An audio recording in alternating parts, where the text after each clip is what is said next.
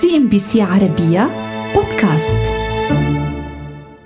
سقطت شرنقة حرير في فنجانها وحينها لاحظت الإمبراطورة الصينية أن الألياف الدقيقة تتفكك في السائل الساخن وهكذا تم اكتشاف الحرير كمادة مناسبة للنسج بالمصادفة.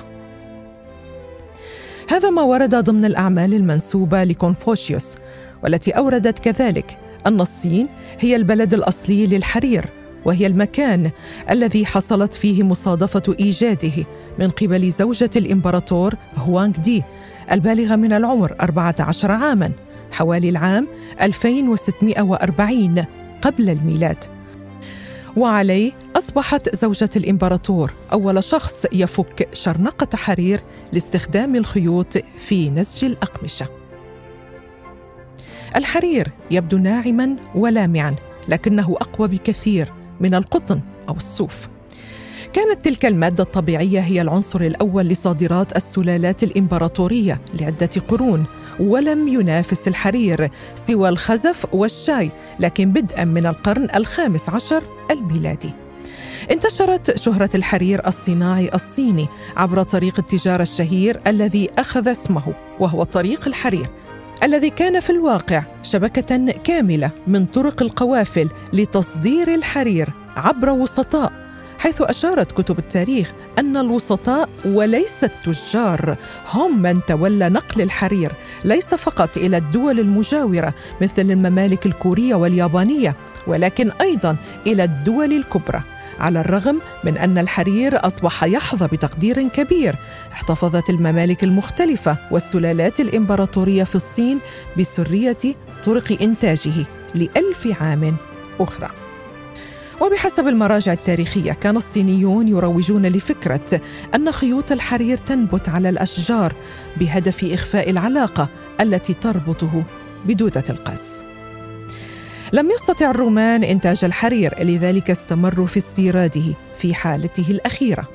كما أن واردات الحرير أضرت باقتصاد الإمبراطورية الرومانية حيث يشار إلى أنه من أحد أسباب الانهيار المالي للإمبراطورية كان جزئيا بسبب النسف المستمر للفضة إلى الشرق من أجل شراء الحرير الذي لا يستطيع الرومان العيش بدونه. في البداية اقتصر لبس الحرير في الصين على الإمبراطور والمقربون منه. ففي داخل القصر يرتدي الإمبراطور الحرير الأبيض. أما في الخارج كان يرتدي هو وزوجته اللون الأصفر لون الأرض. ومع مرور الوقت بات متاحا لبقية الطبقات وتم استخدامه على نطاق واسع في الملابس والديكور.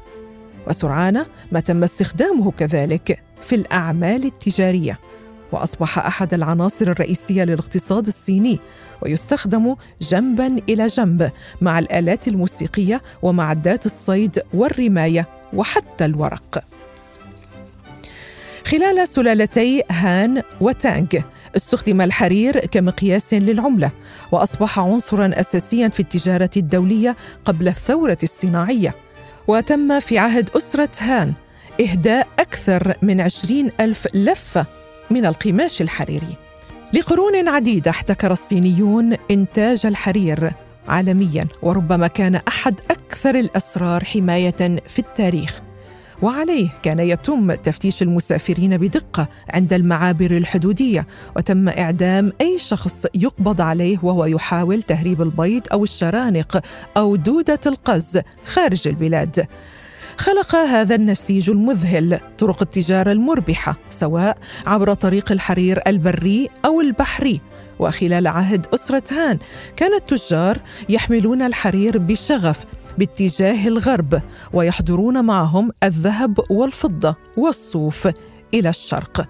وبسبب ذلك تحسنت جودة الحرير أكثر فأكثر كما أصبحت زراعة ديدانه أكثر تعقيدا منذ القرن الأول الميلادي باستخدام التقنيات المستخدمة لتسريع أو إبطاء نمو الشرانق عن طريق ضبط درجة حرارة بيئتها.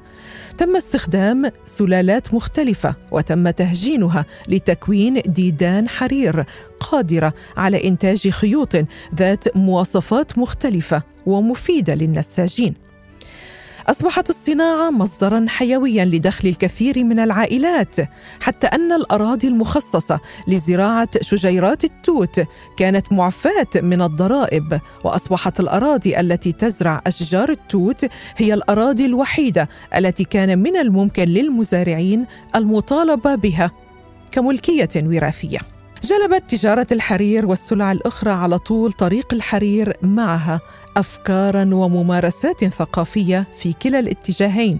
كانت اللغة والكتابة من العناصر المهمة بشكل خاص التي تم نقلها على ذلك الطريق. CNBC عربية بودكاست.